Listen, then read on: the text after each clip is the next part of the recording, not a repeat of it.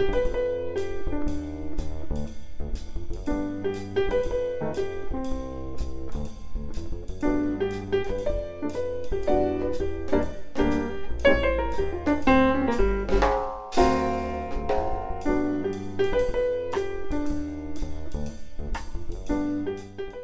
Happy Thursday, and welcome back to another exciting episode of the Apollo 13 Minute, a show where each and every day, Monday through Friday, we go over one minute of probably the greatest space history movie ever made the 1995 Ron Howard directed feature Apollo 13. I'm one of your hosts, Jim O'Kane of TVDads.com.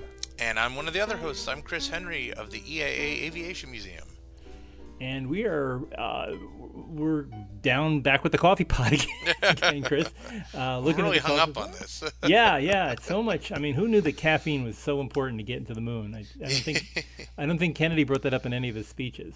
Um, and uh, you know, before this pot is empty, we choose to go. Um, but there's a lot, lots of things going on in this minute of which I don't. Some things of which I don't understand.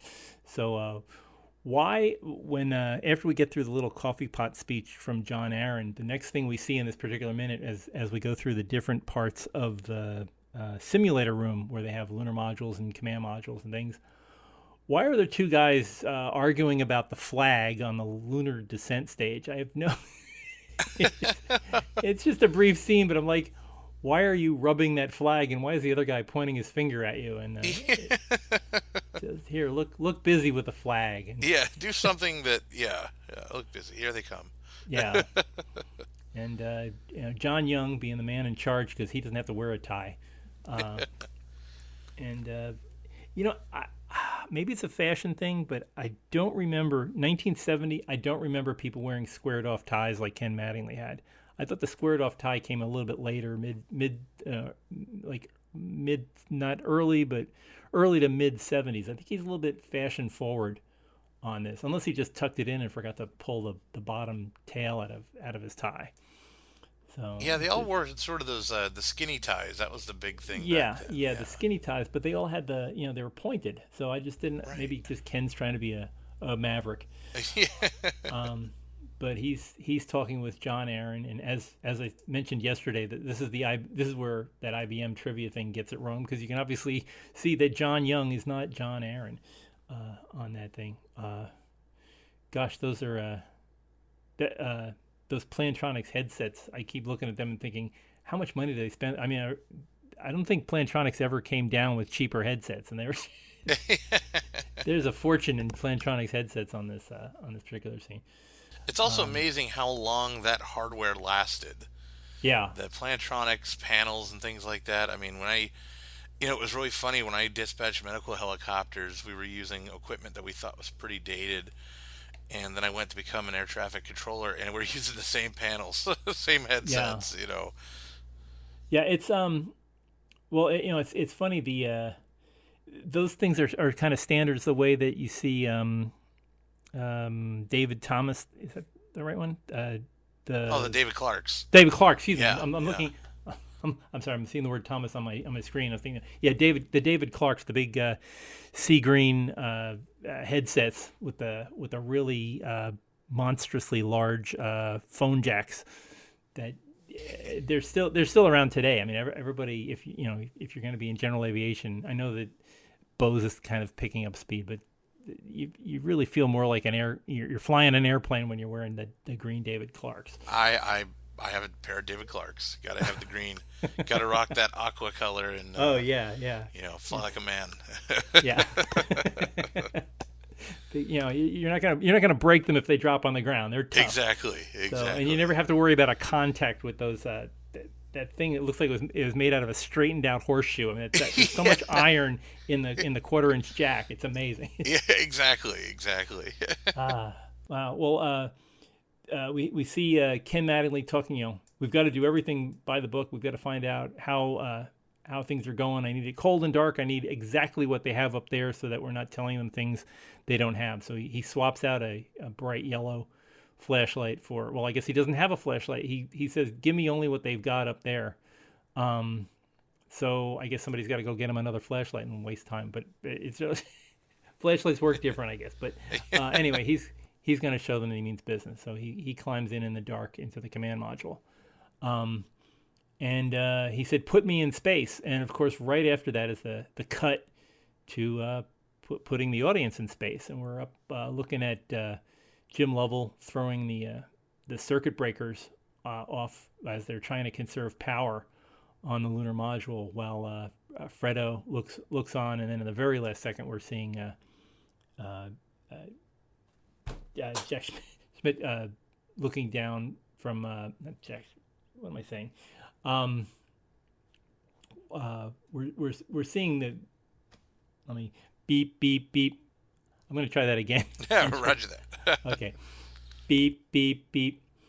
So we're looking at uh, uh, the, the three astronauts uh, leaning in and, and trying to figure out what's, uh, what's going on with, uh, you know, as, as they're shutting down power on the lunar module. And, there's a lot of power in this thing. I think what we got to do here, Chris, is start going over what what they're facing just from an electrical situation of how much uh, how much power uh, is in the you know the, we know that the command service modules are dead. They're turned off, and uh, they're you know they're not going to try and get anything. They've got they've got minimal power up there. They've got about 15 minutes of battery power in the command in the command module. The service module's dead, and so we're left with uh, what's in the lunar module. So let's talk about what's in the lunar module. It's got uh, you know, just really big batteries. There's uh, there's 65 uh, kilowatt hours available at uh, four kilowatt hours max delivery. So it's built for a 35 hour lunar stay, and uh, it has redundant buses. There's isolation equipment. Um, most of the, the the battery power that's being delivered is uh, 28 volt DC and 28 volt DC, this being a Grumman machine, is uh, basically built to run Grumman equipment. They they kind of lifted stuff from other aircraft and, and used it in a lunar module because 28 volt DC is what most of them used over there. So uh, there wasn't any way to recharge the batteries once they left Earth, once the ground service equipment. There was no way to uh, to, to run things, and the batteries were kind of a late addition originally, just like on the uh, this uh, the service module, the lunar module in its descent stage had uh, fuel cells. They were going to run on fuel cells, just like uh, you know this was developed during the Gemini days.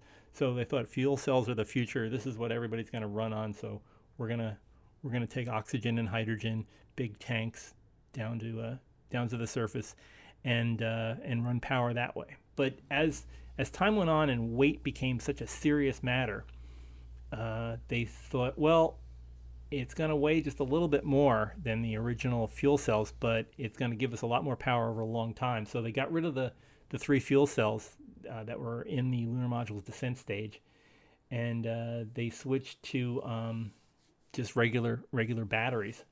And uh, they built a whole bunch of uh, uh, AC adapters in there.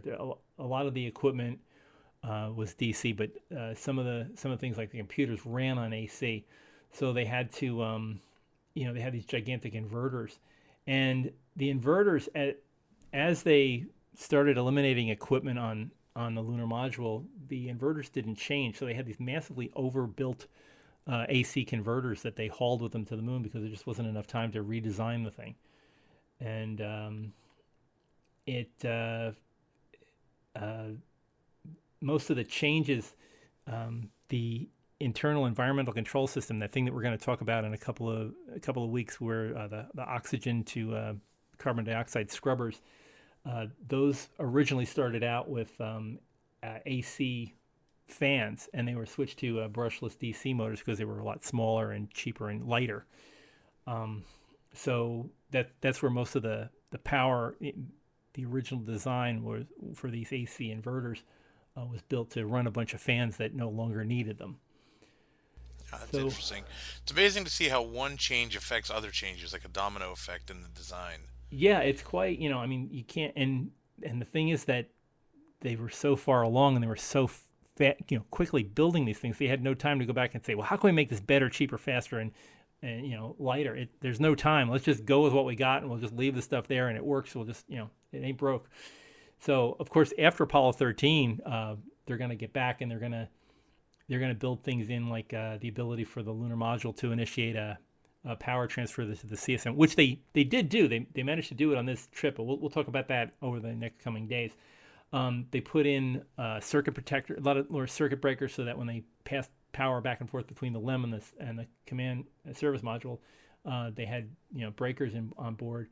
Um, and uh, they also one of the bigger things that they did after Apollo uh, Apollo 14 didn't have it, but Apollo 15 had it. They added what they called a, a lunar battery. They added a 12 kilowatt hour battery in the descent stage so that when they stayed on the moon, they, they'd have more power for, for longer days.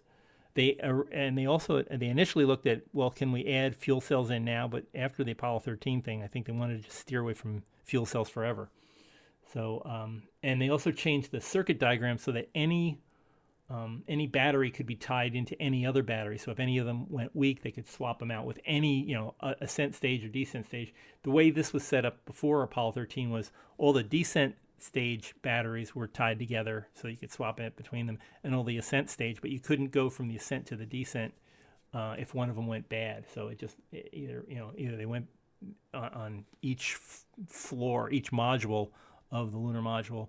Um, you could lose an entire deck if one of them went out. But if, or no, I'm sorry, you could you could swap it within the deck, but you couldn't um, you couldn't add power to like the ascent stage of the if the de- if if the ascent stage batteries went bad, the descent stage couldn't supply power to you know to override it. But they they redid the wires. That's um, that's interesting to make it more, uh, uh, I guess, all encompassing for any kind of emergency they'd have.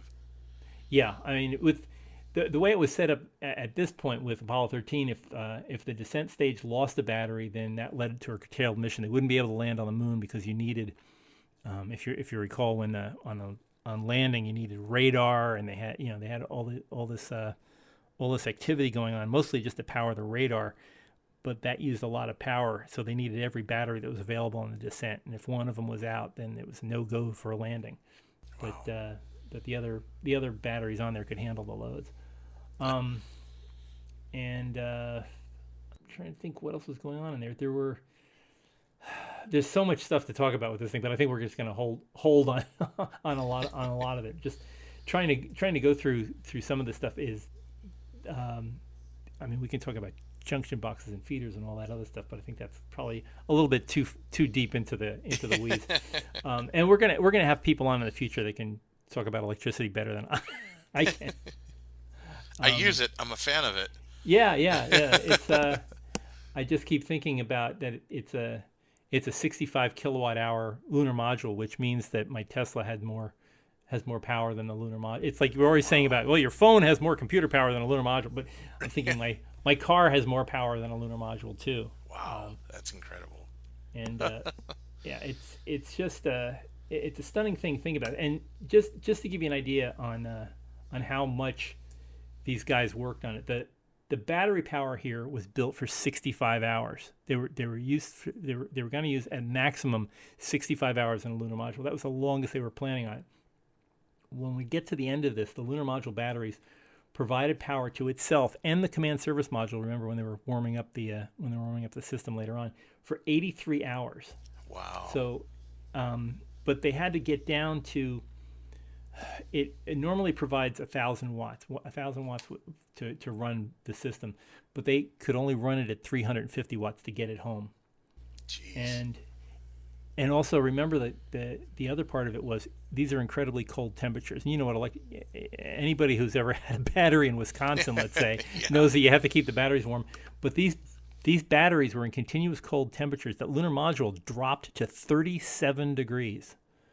Wow. So um, and when they finally when they finally get to reentry, the lunar module had less than five hours of battery power left. So it's you know it's just amazing what what we're going to be talking about in the next couple of weeks. Uh, all this stuff of how, where they had to get to. They had to get down to 350 watts, and you know work in icy cold conditions and keep those batteries going. Um, you know, imagine you're driving in the snow and you're watching your fuel gauge going toward E really fast. yeah. Um, and right now they're still heading, you know, heading the wrong way. The so, thing that always amazed me was Jim uh, or uh, Gene said that uh, he said the crew basically only had a light bulb and a radio, and it got down to 37 degrees, and they never complained once. Yeah. And uh, that was something he was very adamant to uh, to make sure he told everybody. yeah, it's. I mean, it's been 50 years as we're as we're talking now. Yeah. Um, but it's still it's just such an amazing thing, and it's something that everybody can relate to. Where you're looking at, you know, everybody has a has a cell phone, or sometimes you're looking you're looking at your uh, at your phone, and it's got like five percent, and you've got to use your map, and you've got to call home, you're like, well, I'm not going to call that much, and maybe I could just turn my map off and follow the road signs. But it's just you know, and you're looking, and it's like, I wish I had a charger. yeah, exactly. So it's it's going to be something. Well, we'll be we'll be chatting a lot more about this over the next couple of weeks because this is definitely the the scope of, of where it's all going to go, and we'll, we'll be talking about other things. Um, but for folks uh, for folks listening in, we always love to hear from you. Knowing one, we like knowing that you're out there, and and two, you uh, we do we do meet the most amazing people on our uh, on our social media site. So uh, check us out on Facebook. We're at the Apollo 13 Minute Mission Control. Also on Twitter, we've got uh, we've got a Twitter handle of Apollo 13 Minute. So uh, check us out there. Also, if you are not subscribed, please go and subscribe to us. We're available on Apple Podcasts, uh, Google Play, Spotify. I forget all the. There's a bunch of them. Basically, wherever you're getting a podcatcher that can find uh, podcasts, we're on it. So look for Apollo 13 Minute out there. Click subscribe and get us delivered hot and fresh every morning, Monday through Friday. And uh, we were going to finish out the week tomorrow, uh, talking some more about cold weather and uh, turning off things. So uh, shut off your lights and remember, remember what's going on with with Apollo 13 Minute. Turn off your lights and open up the freezer door. yeah, exactly. Just to get just to get in the mood. So. Uh, looks like we're coming up on uh, loss of signal about 30 seconds. So we'll see you here uh, tomorrow as we finish out the week on the Apollo 13 Minute.